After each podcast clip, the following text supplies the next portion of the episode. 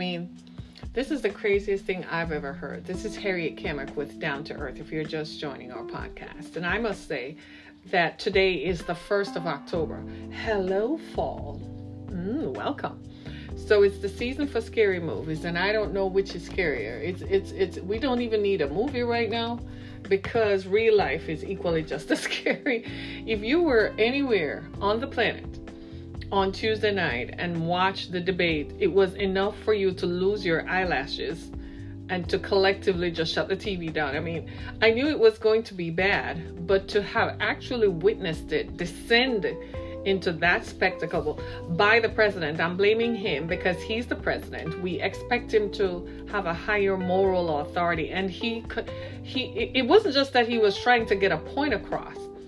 If that were the case, we would say, well, the guy's fighting for re-election. No, it's that he had no respect for neither the moderator nor the person he was debating. He didn't follow the rules of the of the game. He didn't follow the rules of sportsmanship, and he didn't definitely didn't follow the rules of engagement and he called people names and the thing that got to me the part of it that really sucked for me was when he called out mr biden's sons like who does that? What if joe biden were the kind of person who were to turn it around and start calling out mr trump's children?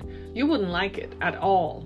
And that part of it to descend into that while the rest of us were watching while impressionable children were watching who someday perhaps plan to go into politics and to see our leaders actually do stuff like this it, it, it was mind-blowing you know it, it really was it was it was terrible we still didn't walk away with what mr trump's plan is for the next four years if he's reelected which highly seems unlikely right now it, we still don't know what he plans to do for the next 35 days for the rest of the year to combat the coronavirus he still didn't tell us what to tell our children who are not in school, right? Who have to study from home, who are out of their minds. I mean, if he had children at home, I guess, and his wife didn't weren't surrounded by people who took care of their kids, they would understand what every other parent in America is experiencing. Because children are stir crazy right now. If, he could tell us, what are you going to do about the number of people who are jobless and who are evicted? and who uh, face eviction and face homelessness and just flat out out of their minds. People in nursing home work in nursing homes, people in the hospitality industry who have lost jobs, people in every facet, small businesses across the country have closed. People who own restaurants, their business have gone out the door. People who own other types of small businesses on Main Street and other streets in our cities and towns across America have lost their businesses. He did not give us a plan. But he did tell us where he stands on white supremacy. He did not condemn white supremacy, and that is the crux around which I want to talk about today because we're doing our series, The Cost of Racism.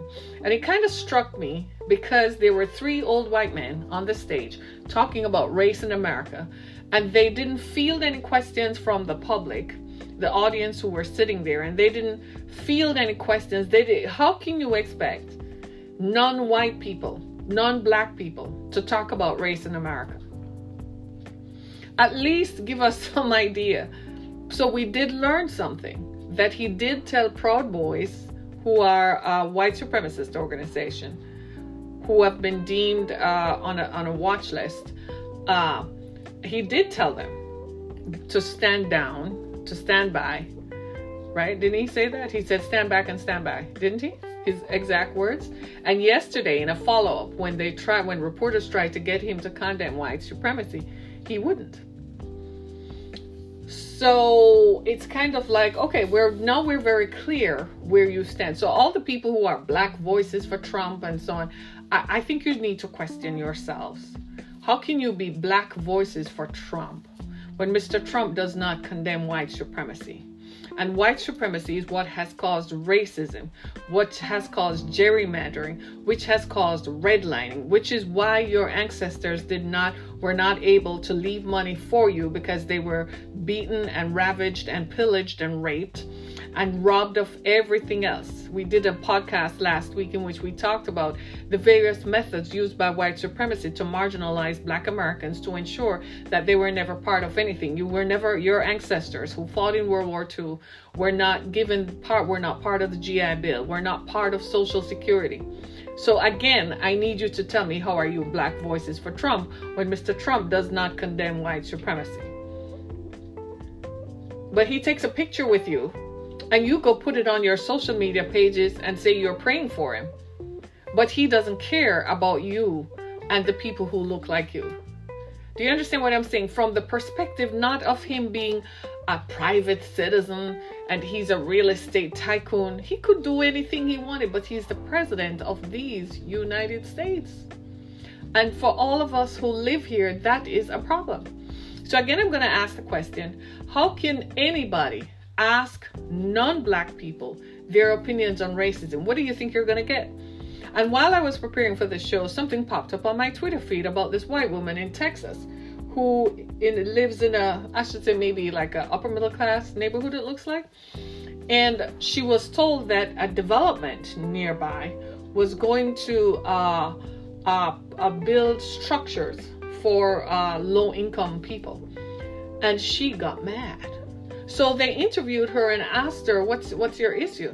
And she said, "I'm not a racist and I'm not a bigot, but I'm not the kind of person who asks a millionaire how they make their money. But I don't think those people should live here because I think that they're poor. They're probably a single mom. I guarantee you, before this year is out, that woman is going to end up being poor and a single mom because." she she doesn't even look like she's in a position if she were a millionaire i could say you know what you say those things when you have several layers between you and poverty but when you don't have that many layers between you and poverty you need to shut up because people are going to investigate her. And if her husband either owns a business or work for someone he's going to lose his job. And then there is the resulting chaos that will hit her life. Do you see what i'm saying? People know who she is so they're going to find her. And they're going to talk about it because this is crazy. I, am like, you, we all need to examine ourselves because we're in a day, unless you have several millions of layers between you and poverty, you need to shut up right now. Because it is so damning and so clear that anybody can be caught up in anything at any time.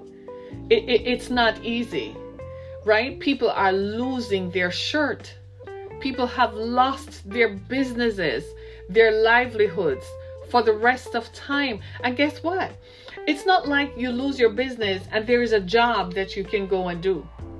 There's none. And, and when you look at the composition of Main Street across the country, it's white and black alike.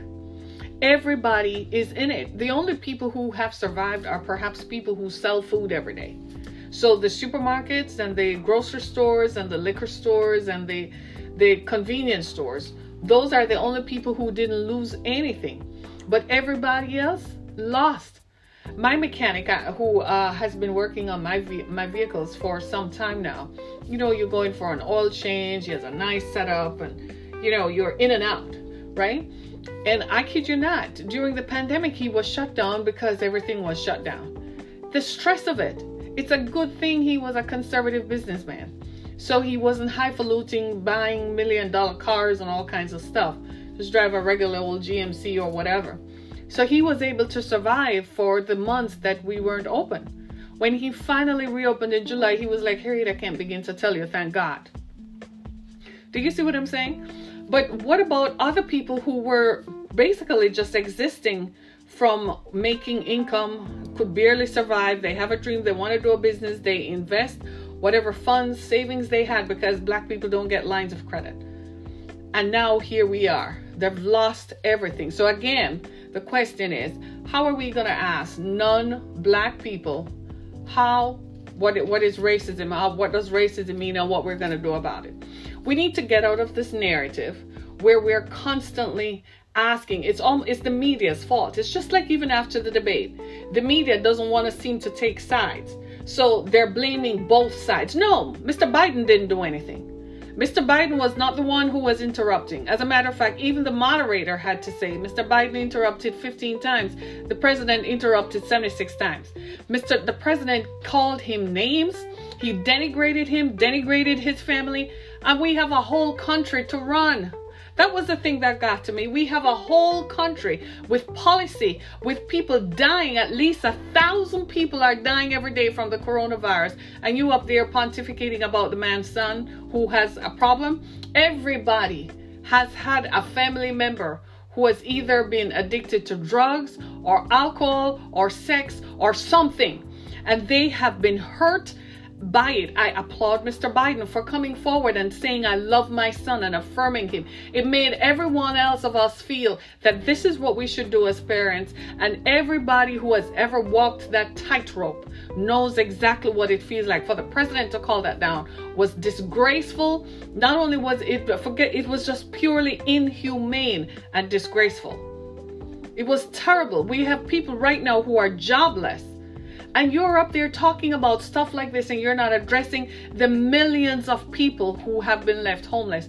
I wish I could put everybody in somewhere to live. People have lost their jobs, Mr. President. Do you know what that is like? Can you step off your gold leaf toilet for a minute and put yourself, or you, you can't do that, so you can't empathize, but can you just imagine? Just have a wild imagination day. You're not on the set of The Apprentice.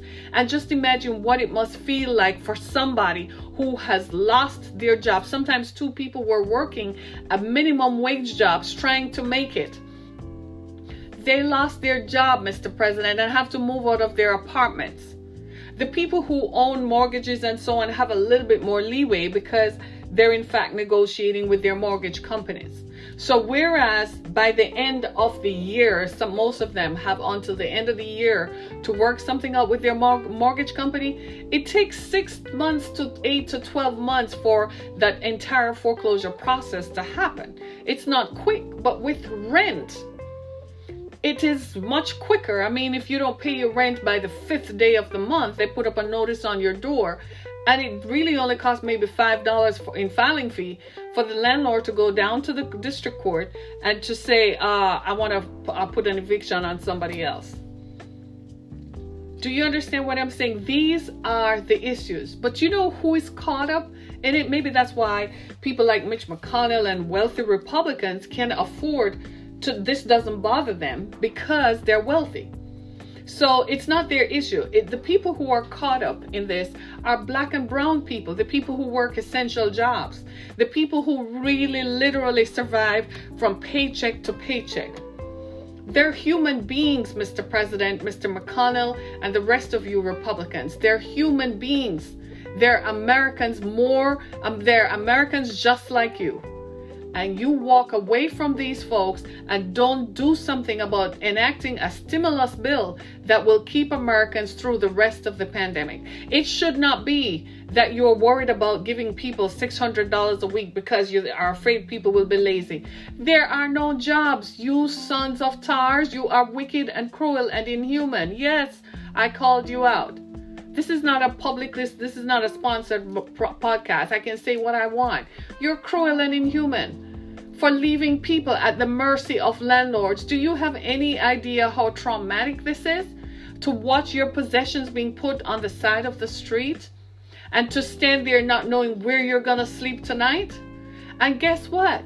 You know what is the worst part? There's no relief in sight. It's not like you can go rent a motel room for a night or two, thinking you'll get a paycheck that can help you before the landlord posts it and it runs on your credit. You can go rent somewhere else. No, there are no jobs and none for the foreseeable future. But you wouldn't know that because you're living off public assistance. Yes, you're living off the public's benefit. You live in the public's in public housing. You're riding on public planes, living like a darned king eating something that is cooked for you, paid for by the public, so you don't even care. You put your head on that pillow that Mr. Pillowman made you, laying up in a bed in the White House that the people paid for. Meanwhile, said people who work to put money into taxes to pay for it, said people are being evicted on the streets. You mean to tell me you all had all this time and you could not enact a bill that would make sure everybody in America got a stimulus for the next six months of the pandemic. And now we're still going to ask non black people their opinions on racism. Let me ask you you ever walk in my shoes? Have you ever been a black person who had to apply for a job? Let's start right there. Oh, stop. Let me back up. From the day you were conceived in your mother's womb and you had to go to, your mother had to go to the doctor and the doctor treated her like she was nothing, even though she probably looks like she's she has uh, hypertension during pregnancy. She probably has high blood sugar during pregnancy because she comes from a generation of people who never could afford health care and for whom the healthcare system disparaged against through racism in healthcare. She probably didn't have enough. She probably didn't finish college. She probably even started college but couldn't finish because the funds dried up. Because Republicans make sure that nobody can get to, into college. Yes, they do. Then they take out the budgets out of school districts that are primarily black and brown across the country. So how are you going to finish anyway? The schools are leaking. The roofs are leaking. Public, uh, the water doesn't work. Yeah, Am I speaking right? The school books don't get delivered. Teachers are not interested because the teachers have to spend all their salary to provide the materials that we all pay taxes for that should be provided. Do I have this right? So you start right there. So then you may make it into college, but then let's say you go to college. You graduate from college and you're a black person with a college degree trying to apply for a job. You get paid $15 an hour. Lucky. Lucky you because the white person is going to get $20 an hour or get salaried, but you don't know that because you don't see the deal. Doing the same work and they're getting 10 times what you get. Hello, somebody. So, why again are we asking non black people their opinions on racism? Every time I see a microphone being thrust by a reporter into a white person's face to ask them, I'm like, that is so disingenuous. How can they talk? How can you talk about something if you have never walked in their shoes? It, it, it's it, it's it's like being a political refugee. So you come from another country because of politics and war in your country. I could not relate to that. So how am I going to talk about it? And how am I going to be able to relate to it if I haven't done it? I would need to have somebody who has experienced it to walk in it again, we need to stop this narrative. We need to stop this foolishness where we ask non black people their opinions on racism because they don't have one. It's not a qualified opinion because it's what? It's not based on lived experiences. And if it's not based on lived experiences, it's not valid. Because your your lived experiences, your validation comes from your lived experiences. I know I just said something there that is validating a lot of you. Your lived experiences is your validation. So we're asking non black people to talk about racism and to talk about what policies they're going to effect to combat racism. It's kind of like, what is that? They don't know what that is. Much like the president thinks that he needs to discontinue racial sensitivity sensitivity training in the federal government because he thinks it's stupid because again, he doesn't think that uh, uh, racism exists. There's no systemic racism. Said federal government that has a policy that no discrimination based on race, sex, national origin, Jesus. This gentleman who has never worked in politics before. He's not a student of politics, he's been a critic of political leaders because it looks like he thought that maybe they were just rolling on Air Force One. And they just look big and bad stepping up, walking across the White House lawn on uh, going to Marine One. And he just thought, I can do that. I can do that. I hate to tell you, but this reality show that you're starring in actually has people's lives. So your reality is different from theirs. Although I don't know, after after November, anything goes because I don't know what your reality is going to be come January. It might be very different from what you imagined it could be. The problem is that right now, I am living in the experience of being a black person. And when the faces that I see on the news who are being evicted are black people, the faces that I see of people being erased, uh, being erased from the public discourse are black people. The people who are being attacked and brutalized by police violence are black people. So the lived experiences of said group of people validates my experience as a black person. Racism is a, is a funnel through which all others come through. When you don't condemn racism and white supremacy, you're literally telling every militia group in the country that it's open season. You literally have put a bounty on the heads of black people. Every black person, black man, black woman, black girl, black boy, we now have, we're literally walking around with a bounty on our heads because you did not condemn white supremacy. You are telling fringe elements, people who, frankly, Mr. President, you can't even control. Because guess what? They're using you to achieve their agenda. And the day you stop saying what validates them is the day when they will turn on you. This is why the rest of the government prior to you did not take them seriously. They had a process for dealing with them. Eliminate them, push them as further into the fringe as possible, and lock them up where you could because they were dangerous and disruptive to everyday life. But to you, Mr. President, they're a vote that will ensure you stay in power so you can avoid the indebtedness that you owe. So, at the expense of your lifestyle, you want the rest of us to live and to be damaged by your non committal attitude. It just pails me to see people jumping tough and saying the president is not racist when you had a uh, you you had it's clear in front of you.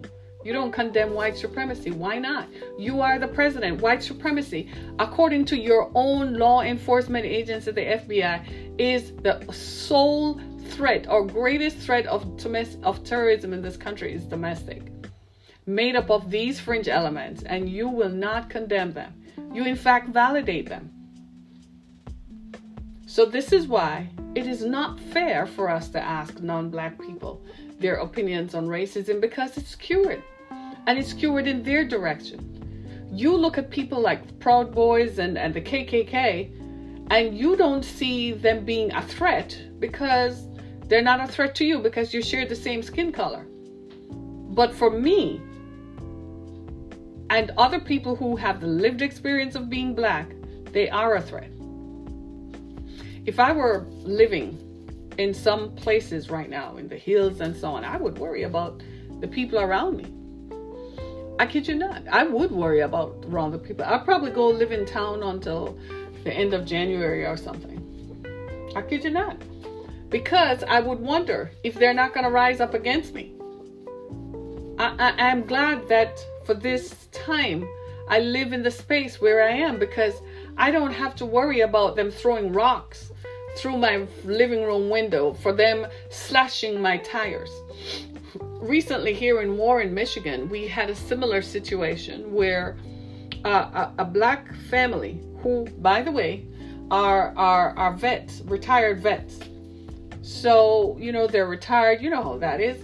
They don't just stay at home, they're still working. And apparently, they had some signs on their front lawn that said Black Lives Matter. And one of their racist neighbors, white racist neighbors, threw rocks through their front window like it was no no big deal. Slashed their tires. You know how expensive tires are? Slashed their tires. He was caught on surveillance camera and because the FBI the FBI took it up and investigated it and found who it is. Now he's arrested. Now he's going to go through the system I know he's going to pay for what he has done. Something he didn't think would happen. See, the danger is this that other white fringe elements are looking on and they see it and they become resentful now at the processes of government because they feel that the United States belongs to them. And so the government of the United States turned its back on white people and is now defending the rest of the people who live here we need a government and a president who invalidates that. and a government and a president who says that is not the United States, just like Mr. Biden said yesterday. When they asked him, What message do you have for white? He says, Every white supremacist group cease and desist. That is not how we are as Americans. He said, I'm telling you, cease and desist. He said, Cease and desist. That means stop what you're doing completely, entirely. Because if he becomes the next president, that means they're going we have to do something about it.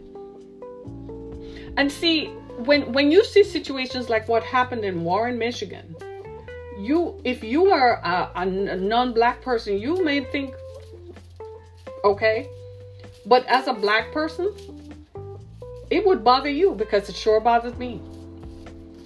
Because if I lived in a neighborhood that was like that, some stuff would be going on around there. I don't know if I'd be sleeping at night. I'd be patrolling to make sure they're not slashing my tires or they're not looking for, you know, they're not throwing rocks through my windows, interrupting my water supply. You don't even know what people will do. Set my house on fire, stuff like that. We, we that's hey, we left that 150 years ago. We need to stop that. And and I'm saying this with all decency because a few years ago I tried to reach out to the KKK. That yes, I did. I had a radio show in Detroit. I was a syndicated radio show host in Detroit, Covington, Kentucky, and Cincinnati. And my daughter heard, uh, saw an ad on Instagram that the KKK was recruiting. This is when Obama was president. And her friends uh, in high school at the time thought it was hilarious. so she took a screenshot and they had a phone number. And she said, Mom, you should talk about this. You, you should reach out to them. So I did. I did call them. And they said because of, of, of uh, law, they could not talk to me because the FBI monitors their phone calls. But they did give me the local KKK in Fraser, Michigan. You gotta understand that I couldn't imagine that there was a local KKK group less than 20 miles from where I live. I was like, seriously? So I began to ask people around me, is it true? Is it true? They're like, we didn't know either, but thanks for telling us. Are you hearing what I'm saying? It is the strangest thing that you have ever heard. This was back in 2015, 2014, 2015. So it was unimaginable that there could ever be a time when groups like those could ever feel that they don't have to listen to the FBI, they don't have to follow what the law says, they can do whatever they want to do. But here we have come to this point where these fringe groups are validated. The spectacle of racism. So, you want to know what this cost black people is the trauma. And I, I suppose one of the things I have learned about racism that even though personally I find it hard to, to understand, is that how uncaring white people are of the pain of black people. How uncaring white people are of the racist policies that cost black people their jobs, their security, and their homes. The very things that white people take for granted. Having job security, having a job, having homes and can being able to walk freely around the society, applying for loans and not having to worry about uh, an interest rate that is going to distance you from your money. The very things that white people take for granted are the very things that black people have to fight for and have to worry about. I know that many of us are not going to admit it, but many black people right now who live in predominantly white neighborhoods are worried about their security. You're not sleeping well at night. You're worried that you don't know which one of your neighbors is racist enough to try to do something to you. No matter how liberal some of them say they are, you don't really know.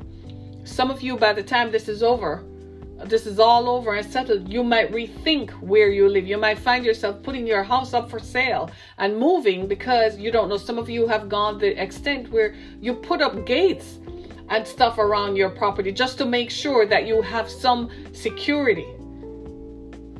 Some of you right now are even saying, God, every time I get behind the wheel of my car to go to work or to go home or to go home, I have to worry about being pulled over. That unnecessary trauma at the expense of one man's ego just so he can win an election. That is unheard of.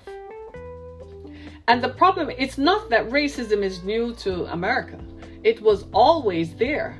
But the preponderance of the society was that look, uh, the, you know, let's not make it seem so obvious.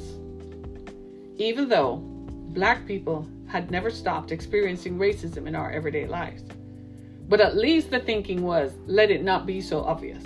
Now it is what it is because the president is who he is. And because he is who he is, his acolytes and the people around him make sure that they continue to push this agenda. And guess what? His faithful acolytes, his faithful followers lap it up because it is some form of validation for them that here is a man who believes what they believe and who will do what they want to do. They, it makes them feel really, really good. We can never ask non black people what it feels because you don't know. You've never really walked in my skin. You don't know what it is like to be the only black person in a room or you never know what it is like to apply for loans and not get it, or to apply for college and not get it because of a perception. A perception that, like this white woman from Texas who thinks that every black woman is a single mother and every black woman is poor. That's a perception that is wrong. Some of the people who are watching her are like, bitch, you know, they're probably like, girl, I can go buy your house. I can buy your house 10 times over. But her perception, she lives in such a bubble that her perception is that every black woman who is sing is a single mother is broke and needs help. Can I just ask you a question? So what? Whose fault is that? Who started that? Your ancestors did. Your ancestors created slavery. Your ancestors created Jim Crow. Your ancestors are why we had to fight for civil rights. Your ancestors created the debacle we're in today. The problem goes way, way deep. While color is skin deep, guess what? Racism goes even deeper. It is so deeply entrenched and woven into the psyche that people don't even realize that some of the decisions they make are based upon the perception of my race. This is why we call it unconscious bias. You respond because you look at people and you just immediately attribute to them certain behaviors and practices just because of how they look, just because of how they sound, just because of the color of their skin. It's practiced and riveted into the ways we do things. It's practiced and riveted into public policy time and time and over and over and over again. And again and again. It's kind of like I watch uh, how the Democrats are lining up and I kind of feel like uh, the Democrats placing Kamala Harris on the ticket as vice president is a way of bridging the gap, a way of saying this is the direction we need to be in. And Mr. Biden said once that we need leaders who look like the country. For a white man to say that is interesting because we have forgotten that the country is no longer 67% white. The country is no longer 68% white.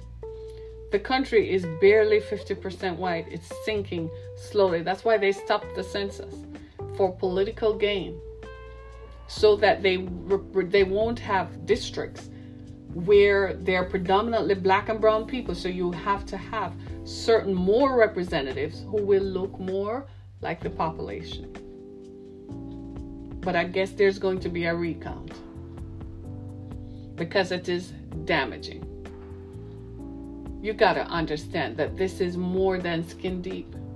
It is embedded in our psyche, in the way we think, in the way we attribute things to people. You, you and I will go for a job and they will pay the white girl $15 more. They'll pay her 10 times more. They'll just look at me and just assume. It never fails me how, when you meet certain white people, they'll never shake the hand of a black person, or if they do, they wipe their hands on their jackets. And I'm looking at them like I know I'm cleaner than you because I've been using hand sanitizer for years. You just discovered that during the pandemic. I'd never shake people's hands because I thought people were not clean.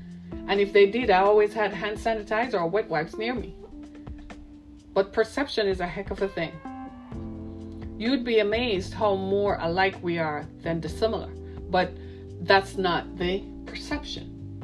I remember years ago when I lived in Florida, I lived in a subdivision, and I've said this many times before there were only a few black families in that subdivision. We were one of them, and our neighbors were white. And one of them had a son who liked our home. I mean, you couldn't get him out of our home. So when the kids came home from school, he was about three or four. I would op- keep the garage door open so he could feel free to come in. And he would come in.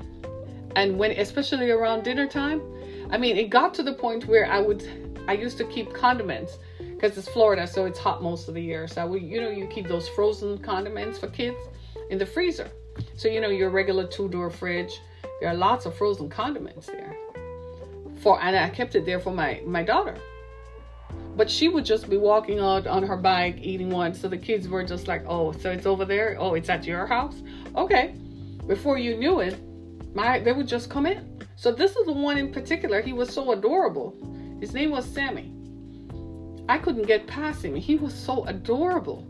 And he killed me with his eyes. Oh, he had the prettiest eyes ever. And he knew how to work me with it. You know, he would just look at me and I would melt. So I would keep the stuff that he liked in the lower part of the freezer so that when he opened the fridge, he would get it. And then when it was dinner time, he would smell my cooking. And he would be hungry. So I would say, okay, Sammy, you're to eat with us today? Let me check with your mom after a while, she was like, Don't even call me because he's to want it anyway. One day we were talking about it as parents, and I'm like, Gee, I hope you don't mind because he does, you know, I don't want you to get upset that. And she said, No, I'm not upset. She said, I'm glad you take the burden off me. That's one less thing I have to do. But she said, Are you surprised that we have the same issues? And I said, What? She's white, I'm black. She said, We have the same issues. We have to worry about paying our bills just like you. I have three children to feed, and I have to worry about food, being putting food on the table just like you. She said, That's why I drink my wine to cope. She said, Do you? I said, No, I don't drink wine. I don't drink to cope.